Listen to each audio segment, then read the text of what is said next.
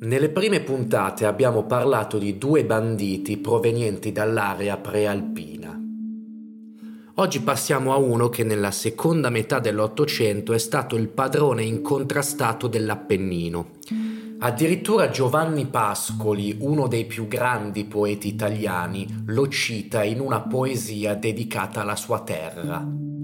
Romagna solatia, dolce paese, cui regnarono Guidi e Malatesta, cui tenne pure il passator cortese, re della strada, re della foresta. Stefano Pelloni nasce a Boncellino di Bagnacavallo, poco distante da Faenza, nel 1824, terra di briganti sin dai tempi dell'occupazione francese figlio, insieme ad altri nove fratelli, di Guglielmo, di mestiere passatore, ossia colui che traghettava i viaggiatori da una parte all'altra del fiume Lamone. Ma a Stefano di replicare la vita di oneste fatiche del padre proprio non va. Lui sa bene, fin da giovane, che il suo destino è un altro che non immolerà i suoi anni migliori sull'altare del lavoro, ma diventerà un brigante anche a costo di morire presto e non raggiungere la vecchiaia. Se si volesse trovare un parallelismo con qualche bandito di oggi, sicuramente la storia del passatore ricorda un po' quella di Felicetto Maniero. La stessa sfrontatezza, le stesse idee chiare, lo stesso legame molto forte con la madre che, in entrambi i casi, è sempre molto chioccia nei confronti del figlio ha soltanto 17 anni quando, perlustrando gli argini del fiume, vede avvicinarsi un pastore. In seguito a un diverbio circa il passaggio, Stefano spara, ma l'arma è difettosa e finisce per ferirsi in volto. Una traccia sulfurea solcherà per sempre il suo zigomo sinistro e diventerà il suo segno distintivo. L'anno successivo viene assunto per ripristinare l'argine franato dell'Amone ma insieme a due compagni pensa bene di rubare le doppiette delle guardie di cantiere. Ha solo 18 anni, ma ha già la stoffa del bandito. Una notte i tre entrano di nascosto nel capanno di sorveglianza e costringono le guardie a consegnare le armi. Quella notte rappresenterà l'inizio della carriera criminale del passatore. L'indomani al cantiere tutti parlano del fattaccio. Il passatore stesso si mischia ai discorsi, dando la sua opinione, forse per cercare di depistare. C'è addirittura chi dice che uno dei rapinatori assomigliava incredibilmente a lui. Le indagini in breve tempo portano comunque al Pelloni che, per sfuggire al carcere, come ogni bandito che si rispetti, si dà alla macchia si unisce a dei briganti e insieme a loro compie furti di piccolo calibro, spesso aiutati da braccianti, mezzadri e artigiani che fanno solo piccoli lavoretti per arrotondare. Il passatore capisce ben presto che quei piccoli introiti non gli bastano. Lui vuole fare il salto di qualità. Si rimette in fuga, da solo. Ma un giorno qualcuno lo tradisce Alcuni gendarmi lo fermano sulla strada per Russi e, riconoscendolo, lo arrestano. Ammazzerò l'infame che ha parlato e anche te. Questa è la promessa che il passatore fa ad Apollinare Fantini, la guardia che gli sta mettendo le manette. Il carcere di Russi è nient'altro che una catapecchia gestita da un vecchio guardiano e dalla giovane moglie. Il passatore sforna tutte le sue doti di giovane seduttore e la donna un giorno dimentica, si fa per dire, le chiavi all'interno della cella. Ma il passatore viene ben presto riacciuffato e stavolta portato nel carcere di Bagnacavallo. Riesce ad evadere anche da qui e lo stesso accade più volte, finché, dileguandosi per sentieri selvaggi, arriva a Boncellino Lì si rifugia in un capanno e si mette addirittura in contatto con la madre. Il passatore si sposta poi verso i boschi sopra Brisighella ed è da qui che inizierà a dar forma alla propria banda. Mostra subito di essere un bandito astuto. Un giorno un contadino viene a chiedergli un aiuto per pagare la pigione e il passatore glielo concede.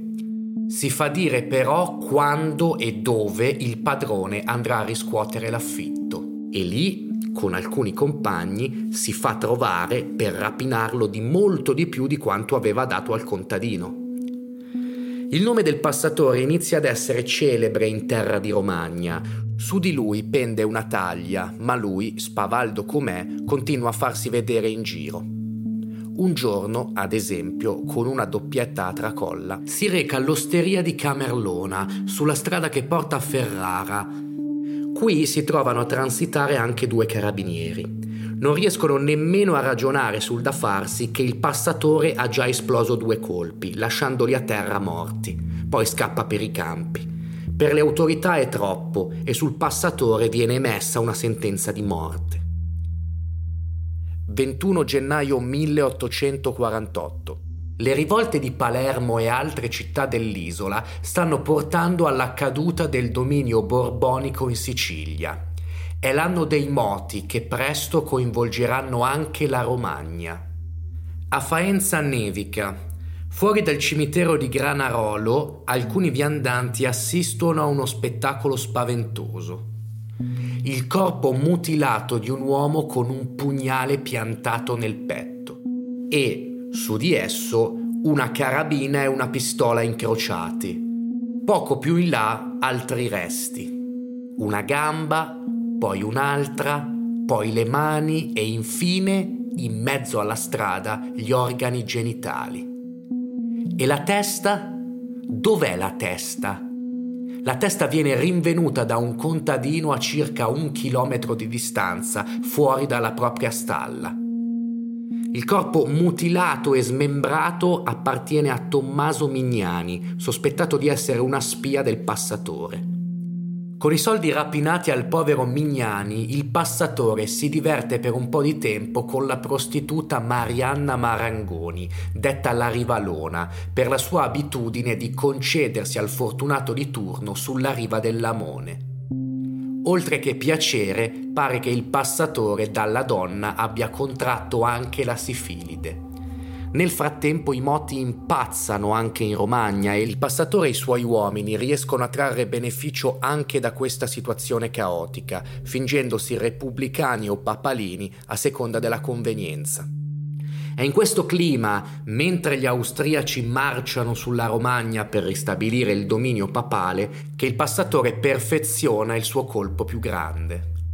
16 febbraio 1849 il passatore e i suoi uomini saccheggiano e depredano un'intera cittadina, Bagnara di Romagna, prelevando gioielli e denari ai suoi abitanti più ricchi, setacciando casa per casa. Il piano con cui ci riescono è semplice quanto ardito. Assaltano la caserma del paese, sequestrano i carabinieri, si fanno consegnare le divise e vestiti da guardie bussano semplicemente alle porte delle abitazioni. La stessa cosa che faranno Riina e Provenzano più di cento anni dopo, in occasione della strage di Viale Lazio. Quando le autorità pontificie si reinsediano, reclutano l'ufficiale Michele Zambelli come poliziotto speciale contro il brigantaggio e a lui viene dato il compito preciso di catturare il passatore, vivo o morto. Zambelli sceglie e addestra personalmente i suoi uomini arruola dei reparti a cavallo per velocizzare gli spostamenti. Dispone incentivi per quanti si distinguano per merito e coraggio, al fine di rinvigorire, soprattutto sul piano psicologico, i nuclei di carabinieri che danno la caccia ai briganti, che molto spesso avevano mostrato sudditanza, se non proprio paura, nei confronti degli uomini del passatore. Zambelli intuisce inoltre che per arrivare al passatore è necessario rompere la rete di protezioni di cui gode tra la gente. Chiede e ottiene quindi di aumentare il valore delle taglie. Queste iniziative rendono il passatore ancora più spietato. È la fase di maggiore recrudescenza delle sue ritorsioni ai delatori, rapine e saccheggi ai paesi invade nel vero senso della parola Cotignola, Castelguelfo e Brisighella. Il trucco è sempre quello di vestirsi da carabinieri per farsi aprire. Dopo ogni colpo la banda va a festeggiare in un casolare di campagna sul confine col Granducato di Toscana, la casa dei piatti, dove i briganti possono sempre contare su cibo di qualità, vino, un letto per dormire, biancheria pulita e il cambio delle stoviglie ad ogni portata. Nel frattempo, l'idea dello Zambelli di aumentare la taglia sul passatore non sta dando i frutti sperati. Sono ancora tanti quelli che credono che lui sia un eroe. Tra i suoi fan figurano addirittura personaggi di rilievo come Giuseppe Garibaldi, che in una lettera redatta durante il suo secondo esilio americano auspicava di essere fra i soldati del passatore, che senza paura combattevano contro gli austriaci. In realtà il passatore, un po' per via della lunga latitanza che lo rende paranoico e un po' per la sifilide che incalza facendolo ammattire, sta diventando sempre più cattivo. Un giorno sull'Appennino spara a bruciapelo su un carbonaio che cercava di avvicinarlo, probabilmente solo per chiedere dell'elemosina, credendolo un traditore. Poi i suoi sgherri fanno a pezzi il cadavere, gli danno fuoco e fanno su di esso un'orrenda danza della morte. Ma Zambelli intanto sta arrestando molti uomini vicini al passatore, restringendo il campo intorno a lui. D'altronde anche il passatore ha amici tra i poliziotti. Vedi il caso del commissario Baldani, che spesso e volentieri opera per insabbiare le indagini.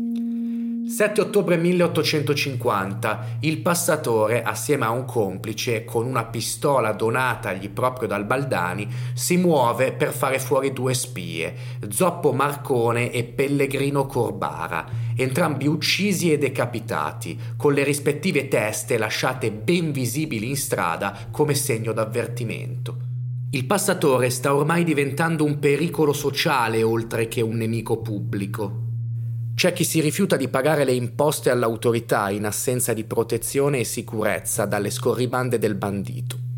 Quando il passatore assalta il borgo di Consandolo, Zambelli è lì che va a cercarlo, ma il bandito, velocissimo, ha già virato su Forlimpopoli.